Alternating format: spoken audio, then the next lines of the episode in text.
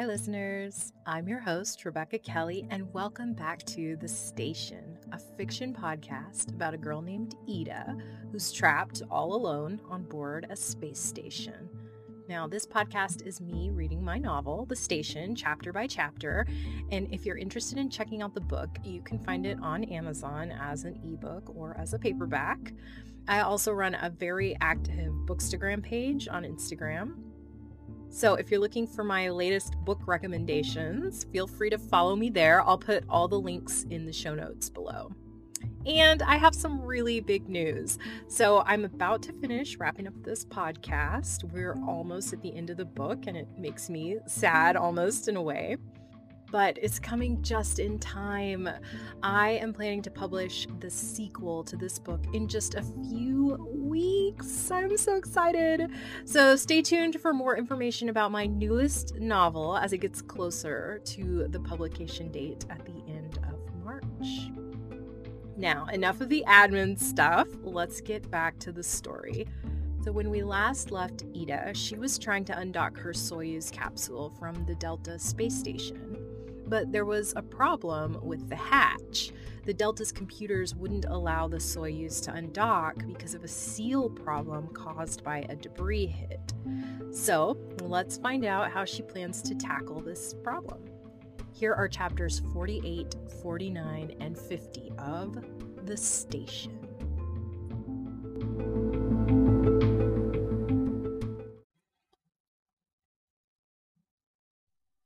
Yuri's voice comes through the intercom. Does that make sense, Ida? Are you still there? He's been speaking for several minutes, and I've heard everything he said, but I haven't really been paying attention to him. He lost me after he said, and the robot stays behind. The plan they've come up with calls for Nix to remain on the Delta. The low seal quality alarm affects the Delta's seal, not the Soyuz. In a normal situation, if the Soyuz left with a poor seal on the Delta side, then the entire ship could decompress, which is why the computer won't allow the hooks to release the Soyuz. Nix will manually release the hooks and send the Soyuz on its way. NASA figures that the seal quality is good enough to get the Soyuz away from the Delta before any decompression happens. Once I'm at a safe distance in the Soyuz, it doesn't really matter what happens with the Delta's pressure and Nix will be left behind. The robot stays behind. That's what Yuri had said. The robot. My robot. They want me to leave Nix behind. I've had one friend my entire life, and now they want me to leave him here. My heart flutters with a newfound anxiety. When we first decided to leave in the Soyuz, I assumed that Nix wouldn't make the trip. I had made peace with that. But then we brainstormed all the ways he could be useful on the ride back, and the NASA guys wanted to have a good look at him, so it was decided that he would come too. For the past few weeks, I've wrapped my mind around the idea that I won't be alone on this journey. Nix is supposed to be there with me. He has jobs to do on board. He's in charge of pushing buttons that I can't reach. He's supposed to go with me. How can they even think about leaving him here? The breath I've been holding in my lungs finally leaves my mouth in one loud push. I suck in another immediately and realize my eyes are squeezed shut and Yuri is still going on inside my ear. Are you there? He's saying. I understand this decision disrupts the flight plan, but it's the only way I see. The only way? I interrupt, my voice only a whisper the only way we can get this thing backed out of here is to leave Nix behind? I mean, can't you think of something else? He pauses, then says, Ida, I see how this might be difficult for you. Please remember that Nix is only a robot, a machine. You are the most important part of this mission, and your station is slipping into the atmosphere at an unprecedented rate. His voice trails. I reach up and slip the earbud out of my ear. I don't want to hear it. I can't leave Nix behind. He's the only thing I have left. My eyes swell. I shut them tight and use the back of my hand to wipe away the droplets that leaked out. I open them again and look over to my left. Nix sits beside me, smiling like Iron Man. I've moved down to the G and am sitting at the kitchen table staring at the floor. I know they're waiting for me. The window to leave has come and gone, but I haven't talked to them in over 10 minutes. I can't leave Nix behind. I just can't. If I don't have Nix, I'll be totally alone during this descent. I'm not handling this idea well, which is why I came in here. I couldn't think inside the Soyuz with Nix sitting right there next to me. So I came back to the kitchen where I can look at my garden one final time and try to come to terms with this. The station alarm rings for the 33rd time. I've been counting. It's Mission Control calling me. It's the 33rd alarm that finally shakes my mind loose. I stand up and make my way to the ladder leading out of the G. My body shakes with fear. I'll be totally alone. I won't even have a radio link for the scariest part of the trip. Twice, as I climb higher and the gravity lightens, I have to stop and breathe, counting numbers in my head to calm me down. I make it up eventually and feel the familiar nausea of lost gravity. I realize that this might be the last time I feel that. I pull myself through the service module and the docking module and down into the Soyuz for the last time. Then I place the little earbud back into my ear and say, This is Ida. I'm sorry I disappeared but I had to collect myself. I expect to hear Yuri's husky voice on the other end, but it's not Yuri who greets me. Ale's smooth, rounded voice comes over the comlink. I'm glad you're back with us, Ida, he says, sounding much calmer than I would have expected considering I have been missing for the last ten minutes. What can I do to help make this easier? Ale, I say, the word catching in my throat. His voice is so beautiful, it brings more tears to my eyes. I close them and wipe the tears away. I'm okay. It's just, it's just so terrifying. I'll be alone. I have to stop, and the sobs come to me in thick, heavy waves emanating from my stomach. I can't imagine how scary this is for you, Ale says. But I also can't tell you how important you are to all of us down here. You are the reason we're here, Ida. You. We. I want to bring you to the surface so much. It's almost painful. He stops. I can actually hear the pain in his voice. He sounds desperate, like he thinks I've given up on him. You know, he continues, when my father died, I didn't leave my room for four months. Did I ever tell you about that? I shake my head. I know he can't see it, but it's all I can muster. He says, I get it. It hurts to leave something behind for good. That's why I stayed in my room. For some reason, I thought that if I left my room or the house or if I got on with my life, I would be leaving his memory behind. I felt like I was betraying him. If I could only bask in the pain and fear, he would still have a place in my heart. Does that make sense? I nod again, he must be able to sense my movement because he continues, saying, You know what really got me to move on? This grabs my interest, and I finally get my voice back. What? I ask in a whisper. My mother sold our house, he says. This catches me off guard. I was expecting some deep therapeutic reason, not something as practical as a real estate transaction. He continues, I was 17 at that time and was in danger of losing my high school diploma. But when she decided to sell the house, I had no choice. I had to move on. Sometimes it's not about choice, Ida. Sometimes it's about necessity. My tears have stopped, and the realization hits me with the force of a rocket. Hanging on to this old space station won't bring new back. It won't give me a normal childhood. It won't keep me safe as I go through life. Having Nix with me is only a crutch to ease me into a brand new and totally terrifying life. I can't live in this station forever. I have to get over that idea. I love Nix as if he's a real person, but I must remember he's not a real person.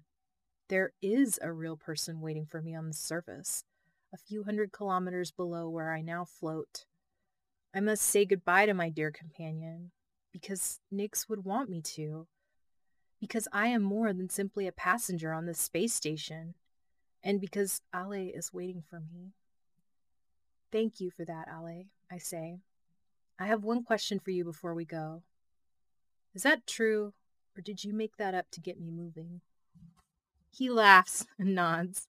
That one was true, but you're right about one thing. I do want you to get moving before it's too late. I want to see you, Ida. I want to know you.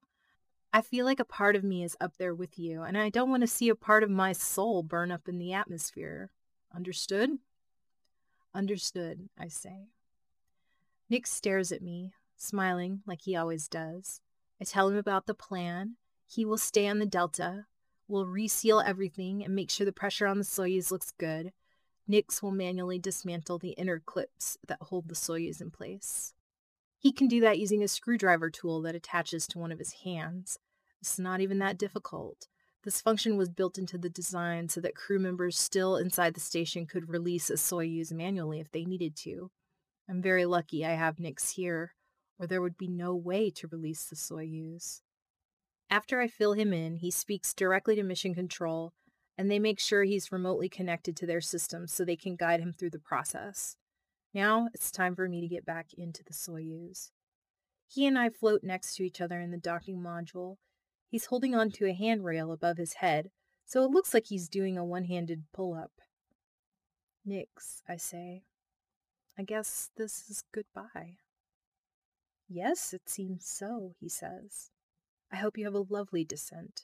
It's supposed to be sunny in New Mexico this afternoon. I chuckle. He's been scanning the weather reports sent up by Mission Control. I wish, I say, pausing to find the right words. I wish I could bring you with me, Nix. You know that, right? Of course I do, he says. I would gladly come with you if I could, but I'm also not the kind of robot who lays down on a job. You need me here to get the job done for you, and that's what I plan to do. You're my best friend, I say. You really are Iron Man. Oh, don't make me blush, he says as the lights in his cheeks flare to simulate blushing. He's good at creating emotions with the few lighting and facial features he has. Well, now, you've got to get going. Time is ticking, he says, pointing to his chest where his control panel clock sits. Yeah, I nod. I grab his little white hand and squeeze it, saying, Take it easy, Nix. You too, Ida, he says. I climb into the Soyuz and start to close the hatch behind me. I see him watching me as I do this, and before it's fully closed, he gives me a slight nod and one final smile. Chapter 49 Nix Unit 3348, Service Log Entry Number 664532. Date 22 588. Time 11:52:01 GMT. Internal note The hatch to Soyuz MB49 is now closed and locked on Ida's end. My job is to pry the hooks loose to allow it to exit from docking port 3 of the Delta Station docking module. Incoming comlink. Nix, are you there? It's Ale. Response. Yes, Mr. Ale. I am all ears. Incoming comlink. All ears, huh? How do you manage that? I thought you didn't have ears. Response. You've got me there. I'm all external noise detection systems then. Slight laugh included in response to his obvious joke. Incoming comlink. Good to hear, Nix. It's time to get working on those latches. Response. Yes, I didn't want to mention it while Ida was still here, but I see that the trajectory has taken a turn. Estimated time to reentry dropped with the last debris strike from 312 hours to 0.495 hours. Do not fret. I'm working on the latches now. Incoming comlink. You caught that, huh? Yeah, we noticed as well. The strike must have given her a little nudge. Response. A little nudge? I'd say that qualifies as a big nudge, don't you think? Incoming comlink. Right. How are the latches coming along? Response. I've already dismantled three of them. Six more to go. Incoming comlink. Good. Great news. Response. While I have you on the line, Ale, I am curious. Do you plan to continue on with the plan to move the Soyuz into a parking orbit that's lower than the Delta? If at all possible, I would advise against that. You certainly don't want Ida passing through station debris. I would imagine a higher orbit would protect against that until the station has safely passed into the atmosphere and disintegrated. Incoming comlink. We've uh, got the engineers working the numbers, but it looks like we don't have a choice. If we don't bring her back now, as soon as possible, it could be days before the atmosphere is safe for her to re-enter. The lower orbit puts her on the fast track, although she will have to deal with the ballistic re-entry because of the timing. But that's a risk I'd rather take. I don't want to test the systems of that old Soyuz for too long up there. Response. Understood, Ale. I agree with your reasoning. Three more latches to go. Internal note. I continue to unscrew the latches using the L47 U-bolt driver. So far, they are coming off smoothly. Some friction, but not too bad considering the length of time they have been suspended in orbit. I mentioned to Ale that I agree with his plan, but I don't entirely. For the record of the station log, I will explain why. There are two orbital options when undocking a Soyuz from the Delta station. One is to bring the vessel to a safe distance of 20 meters away from the station before firing the main thrusters to move the Soyuz down to 40 kilometers below the delta. The second option does essentially the opposite. It moves the Soyuz above the delta. This is done to prevent the two spacecraft from colliding in orbit. Both options are viable when the delta is in a stable orbit. However, the delta is not in a stable position in the atmosphere at this time. Putting the Soyuz into a lower parking orbit puts Ida at much greater risk to be struck by debris from the station as it slows down and breaks up in the atmosphere. By my calculations, it's slowing at a rate of 2.1 meters per second, and that's increasing exponentially the thicker the atmosphere gets. The station is, of course, much larger than the Soyuz, so by the laws of physics, it experiences more drag and therefore slows at a much quicker pace. As I see it, the safe distance to which she would need to drop in order to avoid collision with the Delta is 300 kilometers, which isn't a possibility at this point. I see Mr. Ale's point that bringing her to a higher orbit delays her entrance and still puts her at risk of collision with station debris when she finally does re-enter, but I do not know that the lower orbit is the best option at this time. I need to do more calculations to know for sure. For now, I will keep this information to myself while I run the numbers. Response All latches are released. The Soyuz is ready to undock. Chapter 50 The robot has a point, Yuri said before taking a long swig from the NASA decaled coffee mug in his hand. I've been running the numbers, and the Delta is dropping much quicker than we thought it would, even faster than she was this morning before the debris strike. Well, that's fine, Ale responded, pacing a few meters in front of where Yuri sat at his desk along the outer wall of the mission control conference room. But she can't live up there in a 19 year old Soyuz for three days while the wreckage clears. It's not an option. Da, you have a good point, Yuri said. But I've got another idea. Ale paused to consider him. What's your idea? he asked. We've been looking at bringing her orbit either below or above the station, right? Yeah, that's right. Well, what if we brought them in at the same time? Yuri asked, tipping his mug all the way back in his mouth to grab every last bit of liquid inside.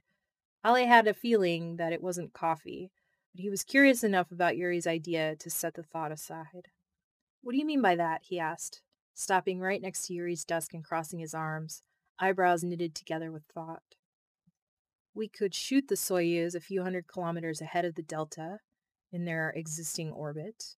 Then we could manually force the Delta into reentry. Ida's spacecraft will reenter at approximately the same time, but she would be well ahead of it and out of the way of debris. Plus, she'll get to see the station break up for the first few seconds, something we've never seen before.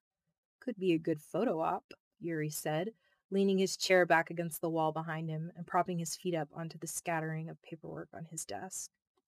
Ale nodded but didn't say anything.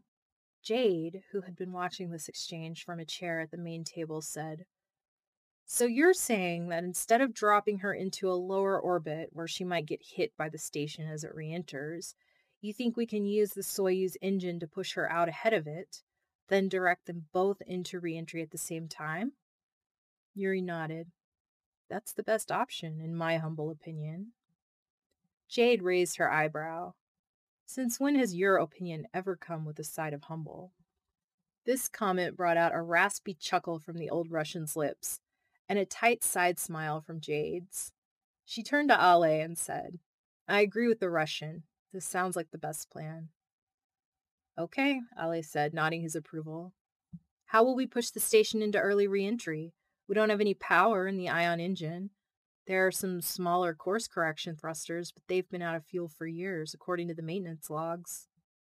Ale moved away from the other two and sat at his workstation, pulling up the holoscreen and flipping to a schematic tile of the Delta. The gyroscopes could work, he said, turning to look at Yuri, then Jade. Yuri nodded his approval of this idea. The Delta has five gyros that run on electric power instead of propellant. We have plenty of electric power. We could use them to course correct, change the station orientation, etc. If we could get all five of them going, pushing in the same direction, it should push the entire station further down into the atmosphere. Jade looked satisfied enough. She stood from her seat and said, It's worth a shot. Run the numbers and let me know when the show is on the road. I'll be in my office.